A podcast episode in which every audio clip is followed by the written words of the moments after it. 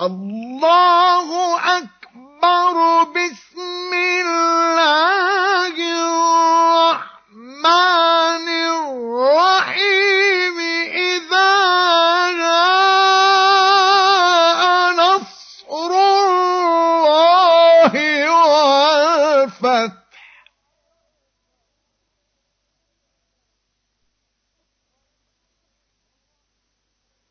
ورأيت الناس يدخلون في دين الله أفواجا فسبح بحمد ربك واستغفره إنه كان توابا